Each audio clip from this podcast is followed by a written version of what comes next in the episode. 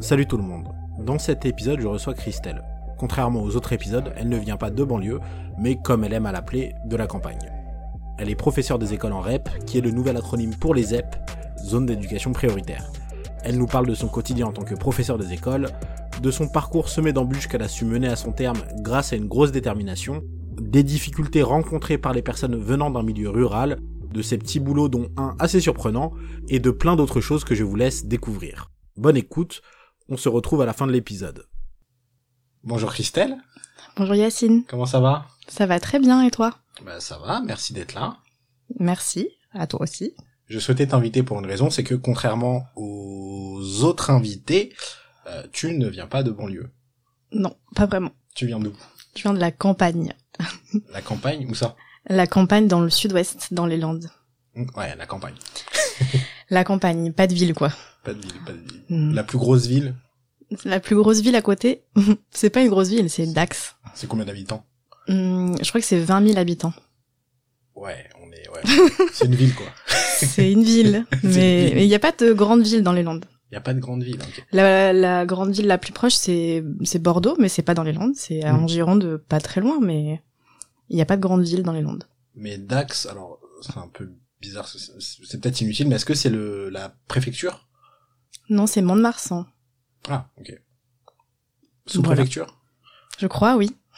J'ai 20 000 peur de dire des bêtises, mais je crois que c'est ça. On, on se sera vérifié par, par notre équipe de fac- fact-checker. D'accord. Ok. Du coup, euh, ouais, Dax. Et en fait, c'était intéressant d'avoir euh, quelqu'un qui vient pas de banlieue, mais qui vient d'un endroit qui est périphérique aux villes, parce que, aux grandes villes, parce que Dax, pardon, mais ça compte pas. C'est la périphérie de la périphérie de la périphérie, parce que j'habite même pas, j'habitais même pas à Dax. Mm. C'était à côté de Dax. Alors. Mais souvent, les gens à la campagne habitent à côté d'une ville, et des fois, tu connais pas non plus cette ville, Mm. à côté de Aurillac. Je sais pas où c'est Aurillac. moi mais- non plus. J'avoue. à part les gens qui habitent à côté. Mais du coup, oui, c'était intéressant d'avoir aussi ce truc parce que euh, bah, je pense que tu as dû rencontrer des difficultés liées à ça. Oui, enfin, moi, je me rendais pas compte que c'était des difficultés parce que, ben, tout le monde vivait comme ça autour de moi et c'est après, en voyant les gens dans les villes, euh, je me suis rendu compte qu'ils vivaient autrement et que ce que moi j'avais vécu, ils l'avaient pas forcément vécu. Comme quoi, par exemple? Hum, comme l'accès aux études secondaires, enfin, à la fac et ça, c'est un peu plus compliqué quand tu viens de la campagne, quoi. Ok. Et t'as... Toi, du coup, t'es parti faire tes études dans une ville. Oui, à Bordeaux. Ah, études de quoi? Art plastique. Art plastique. Et tu voulais faire quoi? Moi, j'ai toujours voulu être professeur des écoles depuis toute petite. Et euh, pour être professeur des écoles, il faut une licence, peu importe laquelle. Et moi, ce que je préférais, c'était les arts plastiques. Donc voilà, j'ai fait ça. Mais bon, Et est-ce que tu sais... Enfin, parce que c'est ça date de quand, du coup, ce désir d'être euh, professeur des écoles? Depuis toute petite, depuis que je pense que j'ai l'âge de répondre à la question qu'est-ce que tu veux faire quand tu seras plus grande, j'ai toujours dit ça et hum, j'ai jamais changé d'avis. Je suis très déterre comme fille. Ouais. J'ai décidé ça quand j'étais petite et bon, après bon, ça s'est toujours confirmé tout au long de ma vie. Quand j'ai grandi, euh, je me suis rendu compte que que j'aimais travailler avec des enfants, que la, la façon de fonctionner euh, en tant que prof, euh, l'organisation, etc. du travail, ça me plaisait aussi. Du coup, euh, c'était confirmé que c'était bien ça que je voulais faire. Et est-ce que tu te rappelles de, à la base, pourquoi ou c'était il y a trop longtemps? Ben, j'aimais beaucoup l'école quand j'étais petite. Et euh, je m'y plaisais beaucoup, j'admirais beaucoup mes maîtresses. Voilà. Après, il y a plein d'enfants euh, qui, qui veulent faire ça comme métier, et parce que c'est un métier qu'on côtoie tous les jours, contrairement à plein d'autres métiers. Un des seuls, d'ailleurs.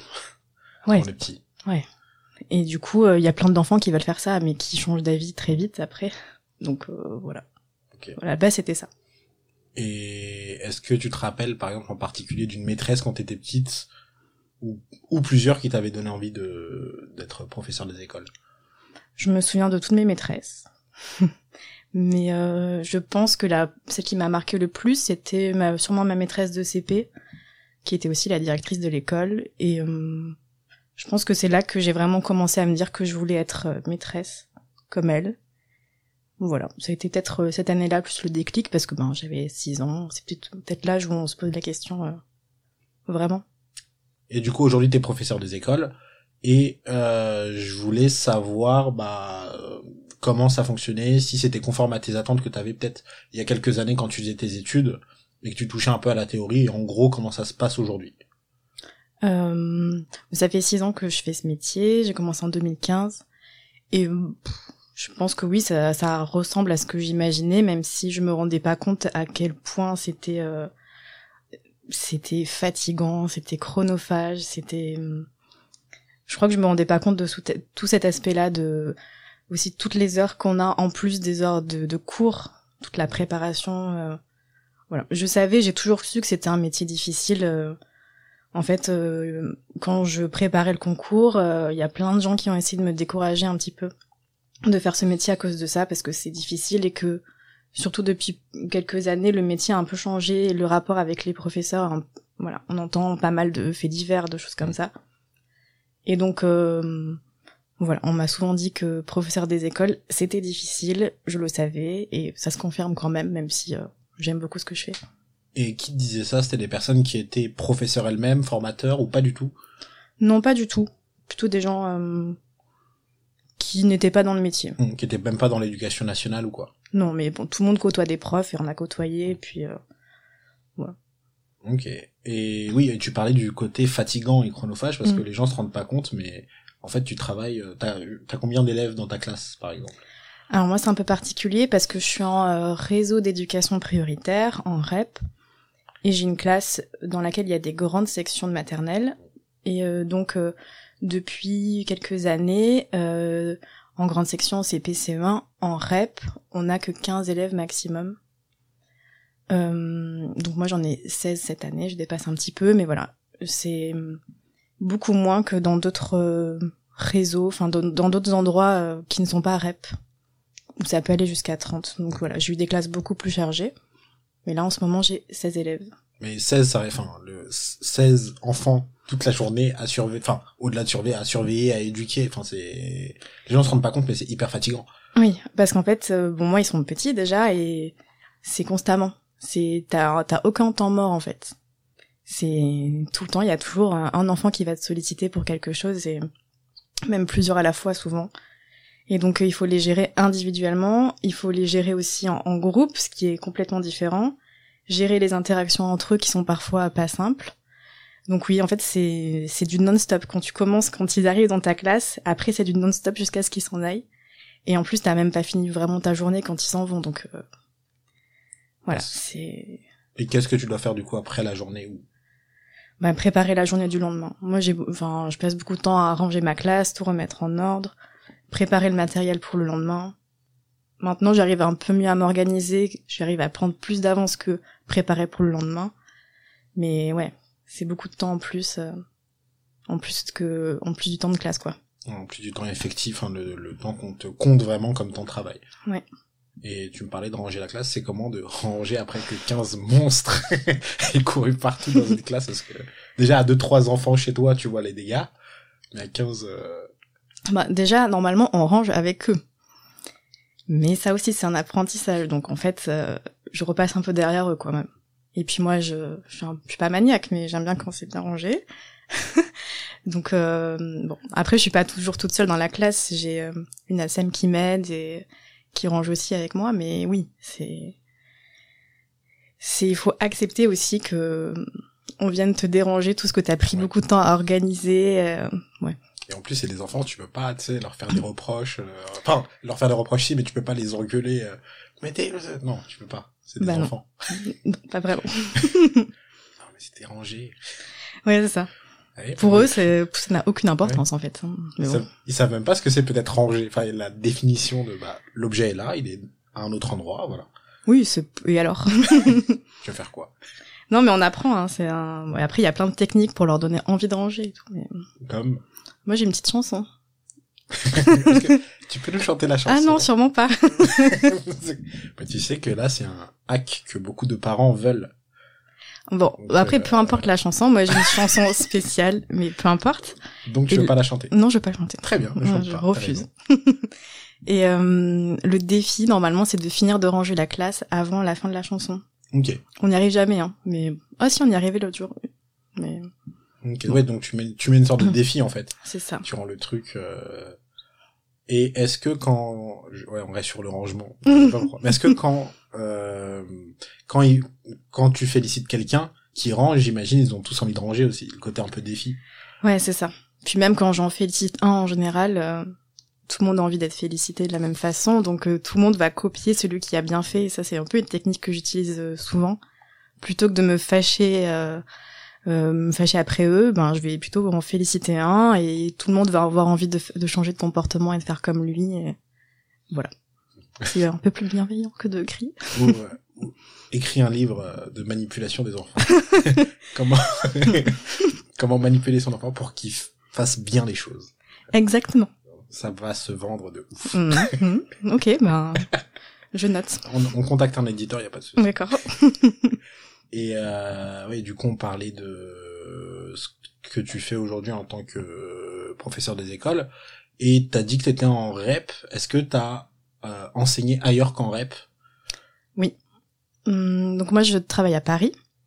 Et euh, quand je suis arrivée à Paris j'ai plutôt commencé par euh, les quartiers euh, le 10e, le 11e, euh, les quartiers un peu plus bobos de Paris. Et euh, bon, au début j'étais très contente et ça se passait bien et après bon, en fait tous les ans quand tu commences tu changes d'école euh, Mm. t'as une nouvelle affectation jusque jusqu'à ce que tu en aies une définitive et ma définitive ça a été en rep c'était un peu un hasard parce que j'avais même pas forcément demandé cette école-là. Mm. Mais donc j'ai découvert ce que c'était, je connaissais pas du tout, même ça me faisait un peu peur avant. Et finalement, je, je préfère vraiment travailler là où je travaille maintenant plutôt qu'avant, même si c'est quand même plus difficile. Mais moi, je préfère. Et ça te faisait peur Enfin, qu'est-ce qui te faisait peur? Est-ce que c'était des échos de profs ou des clichés peut-être que tu pouvais avoir sur la rep ou autre chose? Un peu les deux, mais bon, euh, on a tous vu des choses sur les écoles difficiles, euh, les reps, plutôt sur les collèges en vrai, mais il y a, il y a des films, des reportages et il y a, il y, a, il y a de la matière quand même. Et souvent, euh, les profs qu'on voit dans ces reportages, c'est des personnes avec beaucoup de caractère, hyper badass, qui, enfin, moi je pensais qu'il fallait être que comme ça pour travailler dans ces endroits-là. Et moi, je suis quelqu'un d'assez calme, douce, et je pensais que c'était peut-être pas pour moi ces endroits. Donc euh, oui, ça me faisait peur. Je pensais que j'arriverais pas à gérer euh, tout ça. Et finalement, être calme dans ces endroits, c'est assez efficace. Ça marche bien avec eux. Enfin, moi, je m'en sors assez bien. Mais c'est vrai qu'il y a des films, je me demandais oui, il y a des films, en fait, il y a des, même qui sont allés au, je sais plus si c'était au César, euh, entre nos murs. Entre si les c'était- mur, ouais. Entre les murs. Oui, il Ouais. a eu des prix, je pense. Oui, je sais plus. beaucoup très médiatisé, mais c'est Ouais. vrai qu'il y a des films sur, sur les collèges. là. Mm. Et tu disais aussi que c'était différent et que ça te plaisait beaucoup. Et en quoi c'est, ça va être différent, en gros, euh, sur tous les aspects, la rep et ailleurs qu'en rep? Alors moi je travaille surtout en maternelle depuis quelques années et hum, en rep souvent euh, bah, donc déjà c'est des familles hum, souvent non francophones Hum, c'est hum, des enfants qui arrivent avec un niveau euh, qui n'est pas du tout le même que dans d'autres endroits qui en fait qui- ils découvrent tout à l'école. Dans ton école, ça va être. Ouais, c'est ça. Et pourquoi, à ton avis? Enfin, Hum, bah C'était une explication. Ils sont dans des familles assez défavorisées. Parfois, les parents ben, ne sont pas eux-mêmes euh, très familiarisés avec l'école. Hum, et n'ont pas forcément la culture de lire des livres à leurs enfants, d'essayer de les pousser, de faire euh, des jeux avec eux, euh, de faire des, des petits jeux Montessori, comme Ouais. et dans d'autres endroits. Enfin voilà, de voilà, c'est pas forcément dans la culture de la famille de, de s'occuper des enfants comme ça. D'aller au Voilà. musée, de, tu vois, de Voilà, faire des de- sorties culturelles. Oui, ou même juste essayer de les éveiller au maximum. Mm. euh, voilà, ou enfin voilà. Donc euh, on découvre tout à la maternelle avec eux. Donc euh, les premiers temps euh, c'est assez difficile, mais en fait une fois que tout ça c'est en route, euh, voilà, ça se passe bien, mais euh, il y a un décalage du coup avec euh, les autres enfants. Donc voilà, il y a ça à gérer, ce décalage. Et euh, et puis ensuite après c'est les relations avec les familles qui souvent ne parlent pas français. Donc il faut trouver plein d'astuces pour euh, bien communiquer avec eux, c'est pas simple. Et puis euh, d'autres choses à gérer, comme beaucoup travailler avec euh, l'assistante sociale. euh, Enfin voilà. Ça déborde un petit peu beaucoup du rôle de professeur des écoles. Enfin, qui est normalement juste euh, l'enseignement. Voilà, dans d'autres écoles, je pense qu'on peut ne faire que ça. Mais là, non, là où je travaille, non. Voilà. Et ce qui change aussi, parce que c'est pas là, ça paraît très négatif tout ce que je dis, c'est que, enfin moi en tout cas, je je me sens beaucoup plus valorisée dans mon travail. Et, euh, les parents nous font énormément confiance, donc euh, ça c'est très chouette. Et tu me disais aussi par rapport à la relation avec les parents, euh, là, enfin, tu me disais qu'en rep, on avait beaucoup plus tendance à respecter la posture ou le, le rôle de prof, et euh, parce que t'as commencé jeune, tu sais, dans le dixième, onzième, où il y a des personnes qui sont très habituées euh, du, du système scolaire, qui ont peut-être des clichés sur les profs parce qu'ils ont un sentiment de supériorité. Et Mm. tu me disais qu'en rep, justement, il y avait un vrai respect de l'école, souvent un vrai respect de la part des parents de l'école et de la prof, et on ne contredisait pas trop parce qu'on te faisait confiance. Oui, alors certains ne le prennent pas comme ça parce que souvent les parents ne s'intéressent pas beaucoup à ce qui se passe à l'école. Donc euh, j'ai plein de collègues qui le vivent assez mal et qui justement euh, sont très peu d'intérêt de la part des parents. Donc, euh, mais moi je pense qu'ils nous font surtout une très grande confiance et que ben pour eux c'est pas leur rôle de s'occuper de ce qui se passe à l'école. Et euh, donc voilà. Et en plus après ils sont hyper reconnaissants envers nous. Mais voilà, il faut comprendre que pour eux c'est comme ça. C'est euh, ils s'occupent pas de ça. Non, Mes parents étaient à peu près pareils, ils allaient, ils osaient pas. Mon père aurait pu, enfin, il l'aurait jamais fait, mais tu vois, s'immiscer dans le programme de ce que vous faites à Mm. l'école, bah, il sait que c'est l'école, enfin, c'est, c'est pas lui de décider ce que je vais étudier en cours, parce Mm. que c'est pas sa compétence. Mais c'était hyper intéressant que tu, quand tu m'avais parlé ça, de ça, pardon, je trouvais ça hyper intéressant. Mais en tout cas, non, ils remettent pas en question ce Mm. que nous on fait. Enfin, il y a toujours des familles avec qui ça se passe pas bien, mais dans l'ensemble, euh, non. Ça- moi, j'ai rarement des, des problèmes avec les parents euh, de mon école. Ça se passe bien. Ok. Et aussi par rapport à l'école, euh, tu me parles aussi des premières années où, bah, comme t'avais l'air jeune, Mm. enfin t'étais jeune, oui, de beaucoup toute plus façon. jeune que maintenant. Tu commençais et du coup, euh, bah, comment ça s'est comment ça s'est passé à ce niveau-là? Bah, c'était pas simple, hein, parce qu'en plus, euh, les premières écoles dans lesquelles j'ai travaillé, les parents étaient très exigeants. Ils me voyaient arriver avec ma tête de bébé, de bébé prof, et... Vous êtes élève euh, ou... Ah, j'ai déjà eu des remarques, euh, ouais. Et hum, ils étaient ils étaient déçus quand ils me voyaient arriver. oh non, ça va être elle la maîtresse de ma fille, mais elle débute, ça se voit parce que forcément. Et bon, Et il y a le côté jeune, est-ce qu'il y a aussi le côté que tu sois une... Je sais pas si les jeunes hommes, il y en a très peu en Mhm. professeur des écoles, mais si les jeunes hommes, ils ont le même cliché, ou si automatiquement les gens se disent, c'est inconsciemment, hein, se disent, ah, c'est un homme, peut-être qu'il va plus s'imposer, ça va être plus carré. quoi. peut-être, peut-être, je sais pas trop. J'ai, c'est vrai qu'il y en a pas beaucoup de collègues euh, hommes. Hum, ils se démarquent déjà parce que de toute façon ce sont des hommes, mais bon, je sais pas. Ouais, y sais en pas du tout Un si, sur euh, 20, euh, ouais, à peu près. ok. Ouais, du coup, c'est compliqué euh, quand tu commences. Et je voulais revenir, bah, avant de revenir sur le concours, mais revenir sur comment se passe la formation. Enfin, Mhm. comment s'est passé en tout cas pour toi la formation au professeur des écoles? Alors maintenant, il faut un master et euh, tu passes en plus un concours. Mm. Concours de professeur des écoles et master, en fait, master enseignement, à peu près. Euh, et euh, donc, euh, une fois que tu as ton master et le concours, tu as une année de stage où tu es à mi-temps en classe, à mi-temps en formation. Et après, si tout va bien, tu es titularisé et tu commences dans le métier. Ok.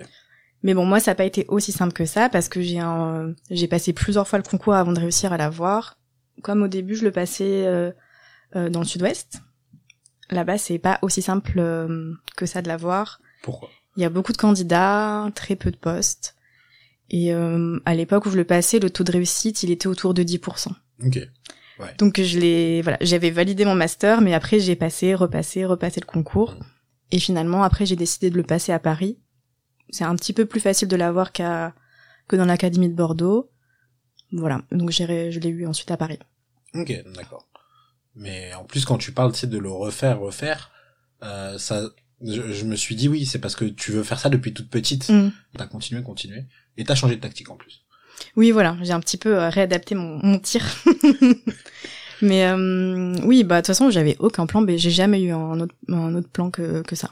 Ok. C'était ça ou ça ou que ça. Voilà. Donc s'il faut le passer 20 fois, je suis prête. oui, mais bon, après, dans les académies difficiles comme celle de Bordeaux, Mm. il y, a, il y a beaucoup de gens qui le passent plein de fois le concours. C'est assez courant. Et est-ce que en plus le, le concours, enfin les concours en général du- des services publics et de l'éducation nationale changent souvent Toi, est-ce que ça a changé en cours de route? Oui, ça a changé. J'ai j'ai passé une toute autre version euh, au début que la suivante, donc euh, tout un autre programme, des nouvelles épreuves. euh, ouais, ça change souvent. Et là, ça change encore cette année.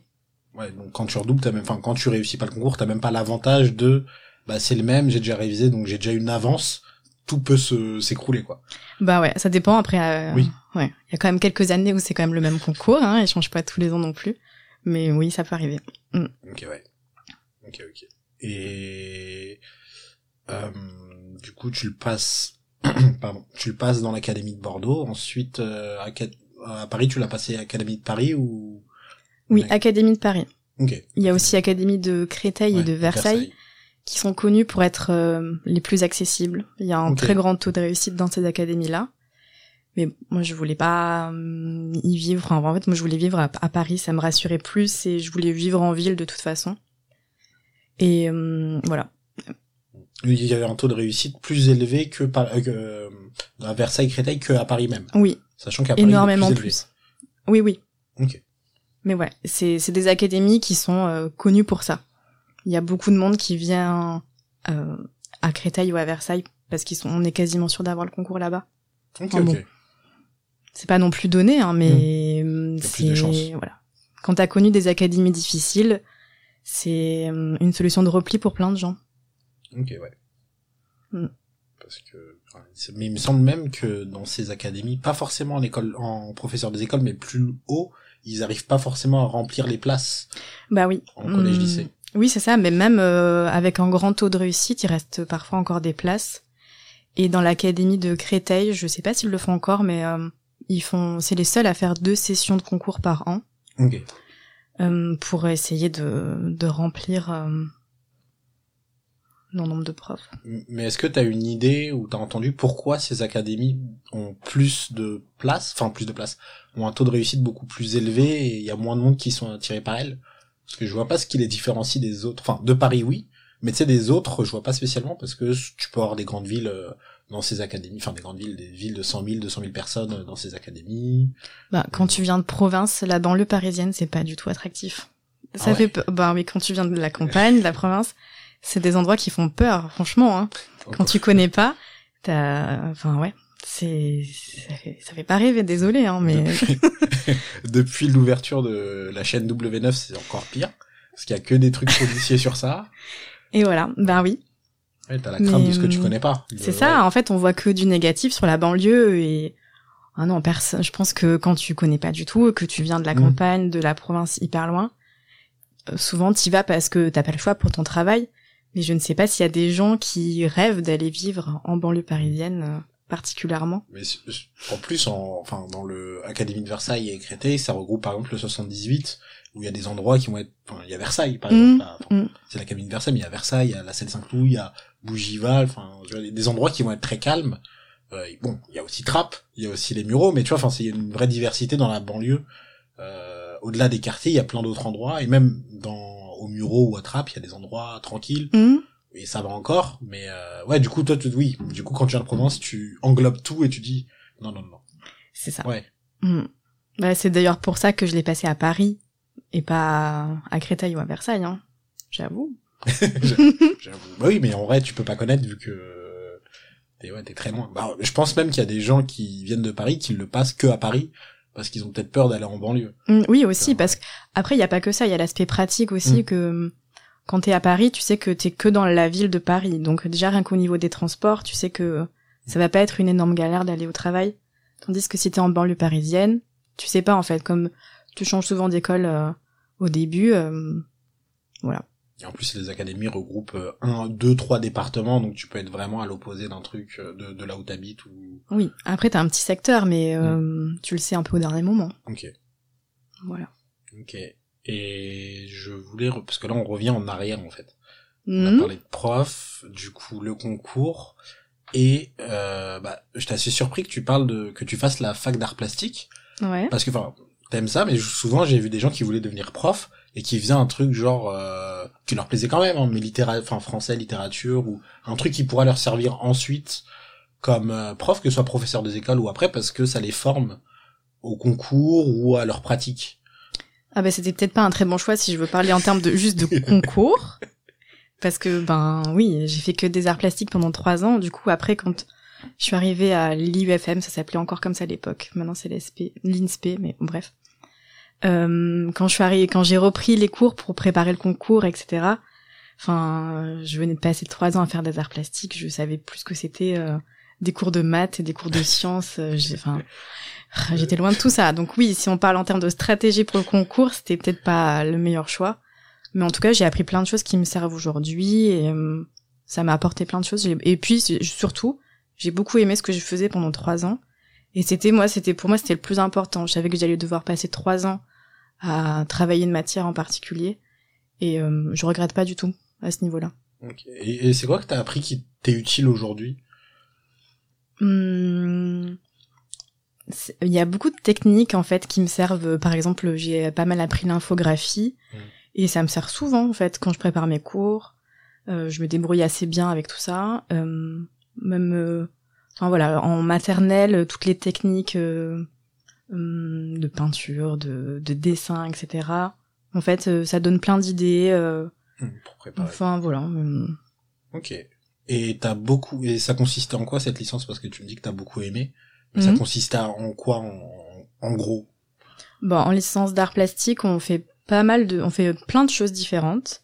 On n'approfondit pas beaucoup ce qu'on fait, mais on est plutôt en, en phase de découverte euh, de tout. Donc on fait euh, pas mal d'histoire de l'art, mais après on, on découvre euh, ben, la photo, la sculpture, euh, le dessin, l'infographie. Du coup, on est, on teste pas mal de choses. Ok. Après, si tu veux approfondir, tu vas plutôt dans une école d'art.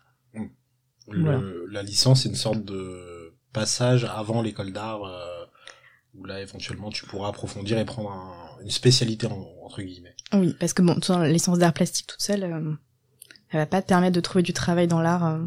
Ouais. Rien que ça, non, ça suffit pas. Ok. Et ta, ta, ta, du coup licence d'art plastique et euh, au niveau bah la licence d'art plastique c'est ton arrivée dans la ville si Ouais, je peux me permettre. ça. Oui, euh, tu peux te permettre. Bordeaux, C'était vraiment. hein. mégalopole européenne, hein. quand même plus de 8 millions d'habitants à Bordeaux. Mhm. Et euh, bah, du coup, comment ça s'est passé? Parce qu'avant, du coup, t'habitais à côté de Dax, Mhm. t'es arrivé à Bordeaux. Et comment ça s'est passé la première année, l'adaptation, le, le tout? Ben, c'était, pour moi, c'était génial. Enfin, je me casse Salut les bouseux Je t'imagine sur un coupé cabriolet. Salut ouais, mais en fait, j'ai découvert tellement de choses, enfin, qu'il y avait pas du tout. euh, Internet. non, mais j'ai, bon, voilà, j'ai adoré, et c'est là que j'ai vraiment commencé à aimer la ville. Maintenant, Mhm. j'aime plus, enfin, la campagne, c'est plus trop mon truc. Et vraiment, ça, ça a été un coup de cœur pour moi de vivre en ville. J'ai adoré. T'as découvert quoi? Enfin, Hmm. Ça m'intrigue beaucoup. Ben, déjà, rien que de vivre en plein cœur de la ville, tu descends en bas de chez toi et t'as tout à proximité, à deux minutes à pied. Ça, c'est une révolution. Il faut le dire quand même. Ah oui. que- ah, mais, c'est complètement une autre vie. Puis, tout l'aspect culturel aussi, euh, que j'avais pas trop, voire pas du tout. Enfin, l'accès au musée, etc., à plein de cinémas. Euh, et aussi la diversité culturelle euh, dans la ville. Ça, c'était aussi très nouveau. Et euh, tout ça, j'ai vraiment beaucoup aimé. J'ai... me C'était plein de découvertes, c'était fou. Mais Ça- oui, ça... ça me bute vraiment. Mais des gens et tout, t'imagines? Mm, Ah Ouais, mm. c'est un truc de ouf. Ok. Ouais, en plus, oui, tu peux faire beaucoup. T'as, hum, oui, tout est beaucoup. T'as plus besoin de prendre la voiture pour faire la moindre chose déjà. Ouais. Et ouais, tout est plus facilement accessible et euh, il y a beaucoup plus de choix, beaucoup plus de diversité dans tout. Donc là, bah, la, la ville, tu valides, c'est ça? Je valide la ville. combien, combien sur 10 la ville? Euh, allez, je mets euh, 9,5 sur 10. Alors, Il lui manque quoi pour avoir 10 Ah, bah on peut toujours s'améliorer, c'est pour ça. Moi, une prof. non, je mets pas 20. Mm. Ok. Et, mais ça a pas été, enfin, je dis que c'est, il y a pas eu des trucs relous dans l'adaptation ou pas du tout? Hmm. tu me regardes en mode, tellement pas. bah, ouais, bon. Non, mais moi j'ai adoré, donc je sais pas. euh, Non, mais ce qui est juste pénible, moi ce que je trouve juste pénible en ville, c'est que ben en général t'as pas trop de voitures et que tout ce que tu peux faire plus facilement avec une voiture, tu peux plus le faire. C'est-à-dire? Bah je sais pas si tu veux acheter une machine à laver. Hmm. T'as une voiture, il y a pas trop de problème en fait. Tu prends ta voiture, tu déplaces. Quand t'as pas de voiture et que tu vis en ville, ça peut être un peu plus complexe. Ça sent le vécu. Donc, comment ça a fini cette histoire de machine à laver? Non, il y a pas d'histoire de machine à laver, mais c'est tout est un peu comme ça. Même Mm. quand tu fais un peu trop de courses, euh, après tu regrettes quand tu Ouais. dois les porter euh, sur euh, sur tes épaules, monter les escaliers avec. euh, oups. voilà. Juste, enfin moi, il y a ça que je trouve pénible en ville, mais euh, Et du coup, on a inventé Uber. exactement les Mais, livreurs, ouais. etc. Mais ça coûte de l'argent. Mm. Ouais. Et euh, par rapport à la ville, j'avais autre chose en tête que je viens peut-être d'oublier. Et c'est triste. Mais oui, je, dis, je voulais dire que souvent les gens, j'ai l'impression qu'ils viennent de la campagne, au contraire, Mm. ne veulent pas. Et une fois qu'ils sont en ville, la première chose qu'ils ont en tête, c'est partir. Ouais. Ah oui, c'est vrai que par rapport à mes amis ou mm, tous les autres autour de moi, j'étais un peu la seule à aimer vivre en ville parce que on est quasiment tous allés faire nos études à Bordeaux Mm. au même moment. Et euh, alors eux déjà, ils aimaient plutôt habiter en périphérie de la ville, pas en plein cœur. Même dans à Bordeaux, ils préfèrent habiter dans les Voilà. Les Voilà. Talence, etc. Et euh, ils rentraient le plus souvent possible, tous les week-ends chez leurs parents. Et puis euh, dès qu'ils ont pu, ils sont repartis, s'ils ont pu avec leur travail, un peu plus dans des endroits, en tout cas des endroits plus calmes, Ouais. pas en plein cœur de la ville. Sans plus que ce soit la campagne. voilà, Oui, voilà. banlieue, euh, ouais, c'est ça. Et mais oui, non, moi c'est pas mon truc. Et oui, c'est vrai que là-bas, euh, déjà pour eux la ville c'est l'enfer et Paris c'est l'enfer de l'enfer. Donc euh, l'enfer de l'enfer. c'est les gens en enfer. Enfin, bah, c'est l'enfer de l'enfer. Donc euh, la plupart des gens que je connais de des Landes euh, ne comprennent pas du tout que je me plaise à Paris, que que j'aime vivre ici, que j'y reste et que euh, que la, que j'ai pas envie de, de partir à la moindre occasion. Pour eux, c'est incompréhensible. Mais en plus, avec la- le confinement, t'as beaucoup de Parisiens qui veulent partir de Mhm. Paris, tu vois. Donc, euh, Et oui, même après le confinement, j'aime toujours la ville. je resterai fidèle à Paris Mais oui. toute ma vie. Ok. Et oui, le, le, le point aussi, c'était que euh, pour faire tes études, tu pouvais pas rester. Enfin, c'était compliqué de rester dans les Landes. Ah mais je pouvais pas Ouais, de toute pouvais. façon. J'avais pas le choix. C'est vrai que quand tu vis dans, à la campagne, si tu veux faire des études euh, après le bac, bah t'as pas le choix. Il faut aller dans la ville la plus proche, la grande ville la plus proche. Parfois c'est très loin.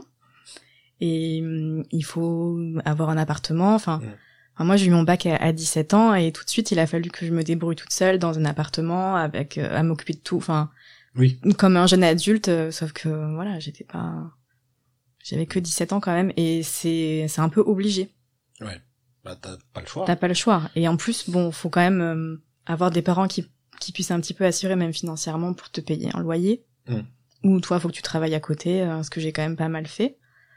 Et hum, oui, ça implique pas mal de choses. Si tu veux vraiment faire des études, euh, tu peux pas rester chez tes parents. Et c'est en pas plus, possible. j- pardon. Non, c'est bon. Et en plus, gérer, bah, comme tu me dis, t'as travaillé à côté. Déjà, en fait, le fait de se retrouver tout seul dans un appart à 17, 18 ans, bah, c'est compliqué. Il faut gérer aussi le fait que t'as un travail, que tu dois, que tu doives, euh, que tu doives. Mhm. C'est bon en français, ça? Que tu dois. Ouais, que tu dois. Ouais, ouais, Mhm. on est d'accord que, Mhm. ouais. C'était bizarre, c'était bizarre. Mais le fait que tu, qu'il faut, qu'il faut, Qu'il faille. eh, arrête, fous de ma gueule. le fait que tu es obligé, obligé? Que tu sois obligé. Bon, faut, faut faire des trucs. Mhm. Ok? Non, il faut que tu assures au niveau de l'école tout en ayant, tout en allant au travail, gérer bien les deux, avoir une vie sociale aussi. Et ça, c'était des aspects qui étaient simples au début ou pas du tout? Alors, j'ai quand même pas trop à me plaindre parce que bon, j'étais en fac d'art plastique, Mhm. j'avais pas non plus énormément d'heures. Hum, moi, et en plus, je voulais juste avoir ma licence. Donc, il Ouais. fallait juste que j'ai la moyenne partout pour ensuite faire euh, mes études pour être professeur des écoles. Donc, je me suis pas mis une grosse pression non plus. Je voulais juste avoir la moyenne partout. Donc, j'ai pu travailler à côté sans que ce soit trop difficile. Mm. Voilà, j'étais pas euh, en prépa à travailler à côté, j'étais pas, enfin, par rapport à d'autres gens, euh, je suis pas, j'ai pas, j'ai pas à me plaindre quoi.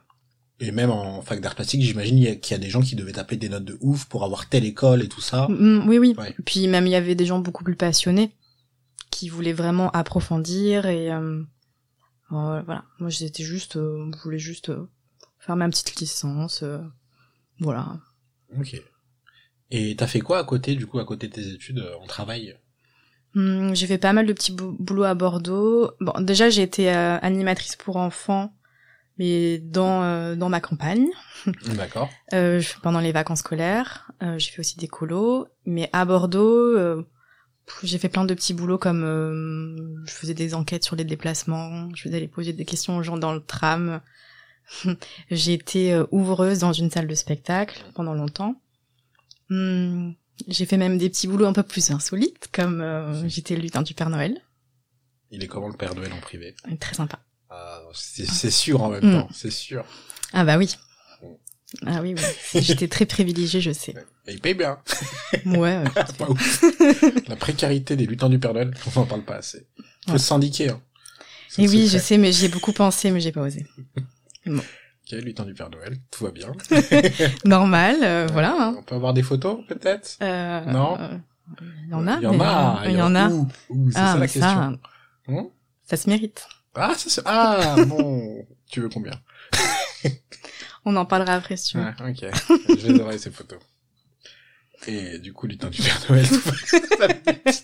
du coup, j'étais ouvreuse, lutin du Père Noël, Uber. tu peux pas le caler comme ça, en vrai. Ouais, tu me demandes le tra- les petits boulots que j'ai Reine du Père Noël après. euh, c'est pas possible. Bah, c'était pour moi, c'était un boulot au milieu des autres. Hein. Oui, en vrai, ouais. Voilà. Ça bute la détente avec laquelle tu l'as dit, quoi. Mm. Ok, lutin du Père Noël après. Mhm. Enfin, après. Non, c'est tout. Je crois que j'ai tout dit. Ah si, euh, j'ai fait, j'ai travaillé dans un bowling. je faisais, euh, j'animais les anniversaires pour les enfants. Ah ouais? Ah, Ouais, trop j'ai, détesté faire ça. T'as détesté, pourquoi? Ah, c'était, les enfants étaient très agités. Que, Ouais. Bah ouais, mais en même temps, c'est leur sortie de l'année, tu sais. Et en même temps, ils étaient très agités et euh, au bowling, il y a quand même des consignes de sécurité à respecter, voilà. Et, et, c'était un peu l'enfer. C'était des enfants de quel âge, à peu près? Il y avait tout âge ou? Je sais pas, autour de 10 ans, je sais Ok, plus trop. ouais. euh, ouais. L'âge où c'est bien agité, ça peut jeter des boules dans la gueule Ouais, ça peut être dangereux. Puis en plus, il y avait leurs parents qui restaient. J'osais pas trop me, enfin, les reprendre devant leurs parents Mm. et tout. euh, J'aimais pas faire ça. Et euh, en plus, le, le, le, le truc cool, c'est que euh, t'es toujours resté... Enfin, beaucoup de tes boulots étaient au contact des enfants. Même celui-là, même si t'as pas aimé, mais Mm. beaucoup étaient au contact des enfants. Oui, pas tous, mais beaucoup. Oui, c'est- oui, c'est vrai. Mais c'était, euh, c'était un peu un hasard souvent. Bon, je sais pas si c'était un hasard. Même pas. le temps du Père Noël. C'est vrai, mais oui, mais enfants. j'y pensais même pas. Oui, c'est vrai. Mais j'ai toujours essayé quand même de faire euh, ce qui me plaisait. Mm. Si je pouvais. Si tu pouvais. Et, et tu me disais aussi, t'avais eu un moment où t'avais, euh, t'as dû rentrer à, à, à côté de Dax, Mhm. cette fameuse ville, et tu voulais surtout pas, ça c'est un truc qui était, que je trouve hyper important, tu voulais surtout pas faire totalement autre chose ou rentrer dans un, boulot qui était, euh, qui avait rien à voir et qui te prenait du temps. Oui, parce que donc du coup, euh, j'ai eu mon master, j'avais fini mes études à Bordeaux, mais j'avais pas eu le concours à ce moment-là. Donc euh, le concours de professeur des écoles, on peut le passer qu'une seule fois par an. Et donc c'est le même jour pour tout le monde dans toutes les académies. Tu peux pas faire plusieurs académies ensuite comme pour d'autres concours. Ouais. Donc euh, si tu l'as raté, il faut que t'attendes un an avant de pouvoir le repasser. Donc en attendant, il faut bien travailler, il faut bien euh, gagner un peu sa vie. Et oui, j'ai vraiment insisté pour euh, rester dans dans le milieu de l'éducation et surtout pas faire autre chose. J'avais peur de de dévier un peu de ma route à ce moment-là parce que j'ai déjà vu plein de gens faire ça. Et puis, euh, enfin, après c'est c'est compréhensible. Tu tu débutes dans dans un métier que t'as voulu euh, faire en attendant, puis ensuite t'as peut-être une opportunité d'avoir un un CDI, donc tu restes. Et puis le temps passe et tu t'éloignes de plus en plus de ce que tu voulais faire à la base. Et j'avais peur de ça. Et t'as un confort aussi, parce que tu touches un salaire tous les mois, t'as un confort, le, le truc le plus confortable c'est de rester au final. Oui. C'est pas de partir à l'aventure, euh, C'est ça, c'est toujours un risque. Ensuite, après, tu sais même pas si ça va fonctionner. Puis, euh, enfin voilà. Donc, euh, j'ai réussi à rester là-dedans, mais Ça a payé. Oui. Du coup, j'étais euh, j'étais AVS pendant deux ans. Donc Mm. AVS, c'est auxiliaire de vie scolaire. Enfin, maintenant on dit AESH, parce qu'on a bien changé tout. Euh, et donc j'a- j'accompagnais les enfants euh, en situation de handicap dans les classes. D'accord. Donc j'étais vraiment ben, dans des écoles primaires tous les jours. euh, donc c'était c'était bien pour moi aussi parce que c'était comme un gros stage d'observation. J'ai vu plein de situations au quotidien. J'ai continué d'apprendre en plus euh, en faisant ce métier. euh, ça m'a beaucoup servi. Hmm. Ça t'a beaucoup servi par la suite où t'as certainement eu des élèves en situation de handicap dans ta classe et tu savais peut-être un peu mieux comment te comment jauger le truc, comment te comporter, etc. Oui, par rapport à ça un peu. Mais euh, comme chaque situation est très différente, Mm. mm, pas, pas toujours, mais en tout cas, même rien que d'être dans une classe tout le temps, t'observes plein de choses. Et rien que, enfin, en fait, les premières choses que j'ai faites quand j'ai commencé ce métier, c'est des choses que j'avais observées pendant ce temps-là, pendant ce temps où j'étais AVS. Ça me rassurait de voir quelque chose que j'avais vu fonctionner au quotidien, que je, voilà, qui me parlait plus que ce que je découvrais dans les livres. euh, Ouais. Mm. Mais ça reste très très théorique. C'est ça. Là, c'était très concret de le voir faire euh, parce que en fait, quand on quand on prépare le concours ou quand on est en master, on a quelques stages, mais c'est quelques semaines seulement. euh, tandis que là, c'était deux ans. Ouais, deux Donc, ans euh, d'immersion Ouais. au cœur Donc- de l'école. Donc pour ça, c'était super. Pardon. Je voulais faire très W9 ce soir. très double. Mais ils ont des super reportages. Ah oui, ben je très regarderai. objectifs. D'accord. ok. Ok. Du coup, t'étais en immersion, t'étais près de. Oui, tu voyais comment ça fonctionnait, quoi. Ouais. Comment ça tournait. Et au niveau de de prof, toi, tu veux rester en professeur des écoles et pas, euh, enfin, professeur des écoles en vraiment maternelle, c'est-à-dire euh, petite, moyenne, grande section. Oui, pour l'instant, c'est ce qui me plaît le plus, mais je pense qu'il y a un moment donné où euh, je voudrais sûrement changer. Quand on est professeur des écoles, on peut enseigner de la petite section jusqu'au CM2. Ok. Donc Ce qu'on appelle l'élémentaire. La primaire, pardon. Tout ça, c'est l'école primaire, Mm. voilà. Euh, donc je pense qu'il y a un moment donné où je voudrais changer. Mais pour l'instant, je suis bien en maternelle, c'est ce que je préfère. Ok. Et est-ce que, bah, s'il y a des profs qui écoutent, est-ce que, enfin, toi, t'as des, l'avis que t'as sur euh, maternelle et élémentaire, tu sais, les, enfin, les, les bons côtés, les mauvais côtés peut-être, par rapport à l'âge des élèves notamment. Je- Euh... Alors, en... je pense que quand tu débutes, ça peut être plus simple de commencer en élémentaire, donc entre le CP et le CM2, Mhm. parce qu'il y a beaucoup de beaucoup de manuels qui existent. Donc euh, en général, t'as plus qu'à suivre un manuel et c'est plus simple. D'accord. En maternelle, euh, il y a pas ça. Donc il faut, euh, il y a tout à inventer quoi. Et euh, ça peut paraître plus difficile au début parce que t'as l'impression d'être, de partir de, de rien, même s'il y a énormément de ressources qui existent. C'est t'es moins guidé que euh, en élémentaire. Donc euh, voilà. Mais après, ça, en fait, ça, ça dépend. Moi, il- c'est- ça dépend aussi de ton, ton rapport avec les élèves. Il y en a qui préfèrent les plus petits, d'autres les plus grands. Mhm. Ça dépend de toi, de ce que tu préfères. Euh, Il faut, et en fait, je pense qu'il faut tester au début. Ok. De toute façon, t'as pas le choix au début, tu testes. De toute façon, parce qu'on t'envoie à des endroits que t'as pas forcément choisi. T'as pas le choix du niveau? Oh non. Non, non, déjà, t'as même pas forcément le choix de ton école, alors le niveau, tu prends ce qui reste, en fait. Ouais. Et puis, quand tu débutes, tu, tu fais souvent, euh, des, souvent des remplacements ou des compléments de temps partiel, donc c'est, t'as très souvent plusieurs classes. Donc, Ouais. c'est là que tu testes plein de choses. Que tu découvres un peu tout. Et je voulais aussi revenir sur comment, je te vois sourire, comment, comment t'es arrivé à la fac de Bordeaux? Enfin, comment ça s'est passé à le, d'aller du lycée ou à l'inscription de la Mhm. fac? Ah, c'était un peu laborieux. Pourtant, je pense que c'est pas très compliqué. Mais ça a été un peu laborieux pour moi. La preuve, je, je n'y connaissais rien, vraiment, je j'étais vraiment désinformée à ce niveau-là. Aujourd'hui, il y a hum, APB, Ah. à mon époque, c'est pas APB maintenant. Parcoursup. Parcoursup. ouais. Mhm. Donc, euh, ben, c'est simple, tu remplis des vœux. avec- Enfin, tu... c'est une plateforme qui existe. Mhm. À l'époque, c'était des dossiers papier. Euh, Oh, la, la galère. Il fallait, oui, il fallait mettre des vœux. Enfin, c'était un peu le même principe sur dossier papier, sauf que euh, à la fac d'art plastique, il fallait faire une préinscription. Et moi, je savais pas du tout qu'il fallait faire une préinscription. Je m'étais même pas renseignée. Et donc, euh, vraiment, j'ai attendu d'avoir le bac. Et vraiment, le lendemain des résultats du bac, j'ai appelé la fac pour leur dire bonjour, je voudrais m'inscrire. Ça se fait pas du tout comme ça. Hein. ça se fait comment? Enfin, ça se Bah du coup, tu, tu fais une préinscription. Mmh. Et, euh, et donc euh, en papier. En papier et en plus il y avait autre chose à faire. Je me souviens plus bien, mais enfin bon, j'avais rien fait que rien fait de tout ça. Et euh, donc vraiment j'appelle la fac, une secrétaire me répond et elle me dit ah ben vous avez fait la préinscription? Ah non. Et elle, elle, elle, me dit bon ben ah ben non vous pouvez pas vous inscrire. Allez ben au revoir. Comme ça, au revoir. Elle allait raccrocher et je, ah pardon? Et oui du coup j'ai fait j'ai dû faire une sorte de recours, écrire une lettre et tout pour mm. euh, expliquer pourquoi j'avais pas fait la préinscription. Euh, et on m'a autorisé à m'inscrire alors que enfin j'étais pas du tout dans les clous quoi. Et euh, c'était quoi ton ton excuse? Hum, Je crois que j'avais dit que j'avais pas accès à internet. Est-ce que c'était faux? Euh, C'était un peu faux, je crois. C'était un peu faux, mais... Mm. Oui, bon, hein, on fait comme on peut. Du coup, on t'enlève ton diplôme de prof. Ça remet tout en cause, tu sais.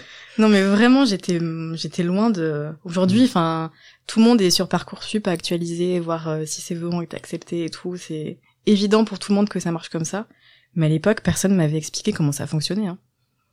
Mais en plus, je suis sûr que t'es pas la seule oui, je sais pas. Mais déjà, moi, ça me paraissait très bizarre de... Préinscrire. En fait, de s'inscrire avant de savoir si t'avais ton bac ou pas. Après, c'est ce qu'on fait avec par... Enfin, on s'inscrit pas, mais tu choisis, ouais, ouais. Mais pour moi, c'était pas logique de faire ça. Mm. Voilà, j'ai attendu d'avoir les résultats de mon bac, c'est bon, je l'avais. Du coup, j'avais accès à la fac. C'était plus logique. Tu les as mais... Bonjour, je suis bachelière.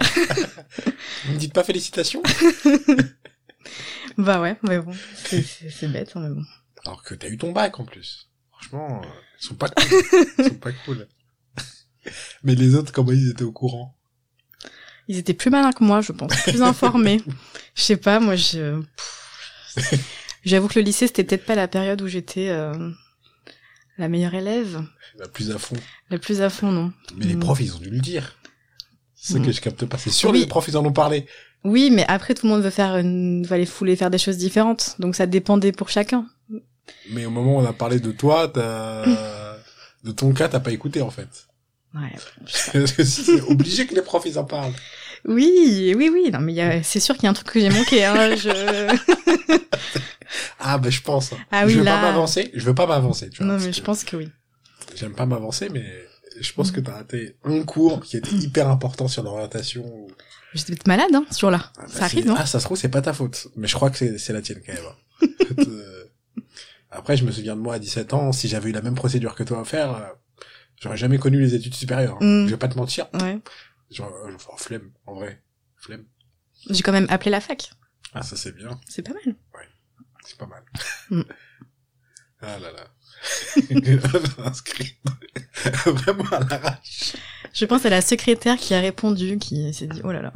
Au revoir. on faire au revoir. Mm. Au revoir. Mais après, c'est, je pense que c'est très français de faire des préinscriptions, tu vois. Ah, je sais pas. Genre à la bureau, enfin, qui, ça me saoule des fois de faire des préinscriptions à des trucs, enfin, on s'inscrit et voilà. Tu fais une préinscription, une, euh... ouais, c'est vrai que c'est un peu bizarre. Mais bon, heureusement, euh, t'as fait ton recours et t'y es arrivé. Voilà. Après, bon, c'était pas non plus le truc le plus inaccessible, la fac d'art plastique. Bon. Hmm. Après, il y a quand même un nombre de places. Euh... Limité. Oui. Ok je, il me semble qu'on a fait le tour de ton parcours. Mhm. Il me semble. Je sais pas si on a oublié des choses. Énormément. tout, tout. Non, non, mais. Je suis pas du tout prof en fait. Euh, je fais de l'import-export. je mens depuis. Du coup, il faut qu'on recommence. ah, bah, on recommence, c'est parti. Bienvenue. Salut, salut Christelle, ça va? Ça va très bien et toi? Ça va, ça va. Écoute, donc tu fais de l'import-export, c'est ça? Exactement. C'est faux. tu es prof, je le sais. en vrai, je t'ai jamais vu dans une école, mais peut-être peut-être peut-être que c'est vrai. Tu crois que je te mens depuis le début? Possible, mm. possible. Et ce serait moche, mais très marrant. très marrant que tu fasses un truc qui a rien à voir. Non, je fais, je, suis dresseuse de lion, en vrai de vrai. Tu sais très bien que je mens très mal, donc je suis incapable. Peut-être que tu fais genre tu mens mal. Mm. Mm. Ça va loin.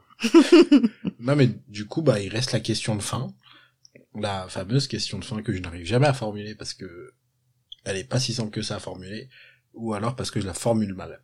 Mais du coup, la question de fin que je pose à tout le monde, c'est euh, de proposer à la personne ou les personnes de raconter un moment euh, de leur vie qui, euh, sur le moment, paraissait anodin ou paraissait entre guillemets anecdotique, et qui finalement a eu beaucoup d'importance dans leur parcours.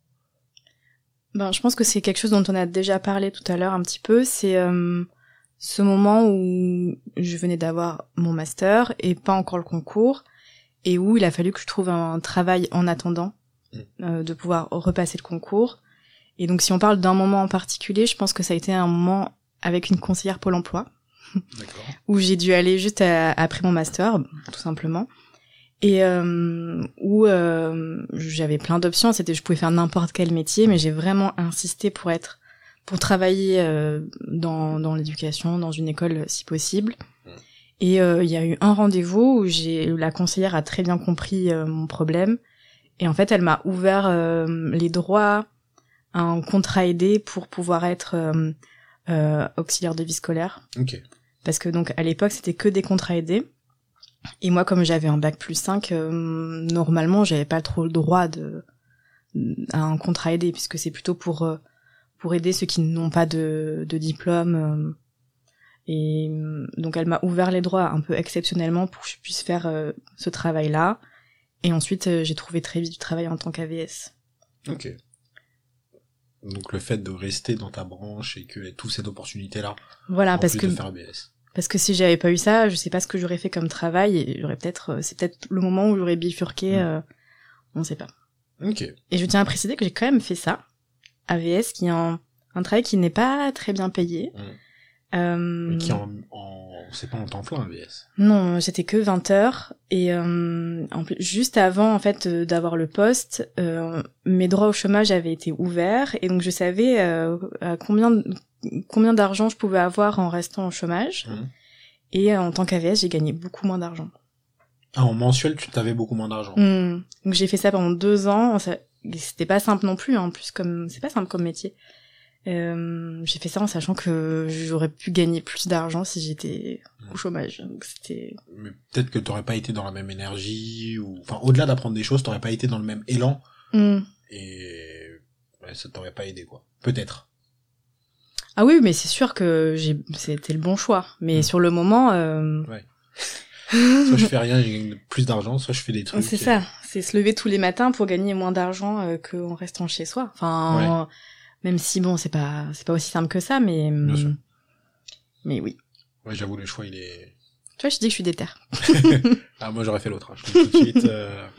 Ouais, euh, conseiller pas non plus. Je, ah, je, suis, je suis pris là sur les deux prochaines années. FIFA, FIFA, FIFA.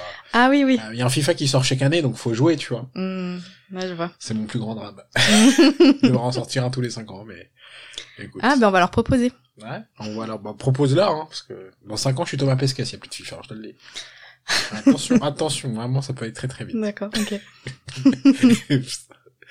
on raconte n'importe quoi. Bah, du coup, bah merci Christelle. Merci à toi. Merci euh, d'avoir euh, partagé ton, ton, ton quotidien de prof, comment t'y arriver, etc. C'était, c'était un plaisir. Ben, un plaisir partagé. Ah, hmm. J'aime bien, j'aime bien quand je partage des plaisirs avec des gens. Bon, ah. c'est pas... pas la question. Euh, mais en tout cas, merci beaucoup. J'espère que ça va très bien se passer avec tes élèves. En plus, t'en as des nouveaux cette année. Ah oui. T'en as des nouveaux, faut, voilà. C'est ça. Faut apprendre à les, à les connaître, etc. Tout un programme. Tout un programme, en effet. Et, bah, en tout cas, merci beaucoup. Et bah, c'est la fin de ce podcast. Hein. Il, y a, une conclusion qui va venir, un outro évidemment, mais euh, merci d'avoir écouté jusqu'au bout. Et rendez-vous au prochain épisode de Started from the banlieue. Au revoir. Au revoir. Merci d'avoir écouté le podcast jusqu'au bout. Ça faisait un bout de temps qu'il n'y avait pas eu de nouveaux épisodes, mais on revient toutes les deux semaines. C'était un plaisir à tourner et à monter, comme d'habitude. Cet épisode est plus court que les autres parce qu'on essaie de passer à un format plus court qui ne dépasse pas les 1 heure. Et avant de vous quitter, n'hésitez pas à vous abonner au podcast sur votre appli, comme ça vous serez notifié des prochaines sorties et ça peut aussi nous aider pour le référencement. Je vous dis à très vite pour le prochain épisode.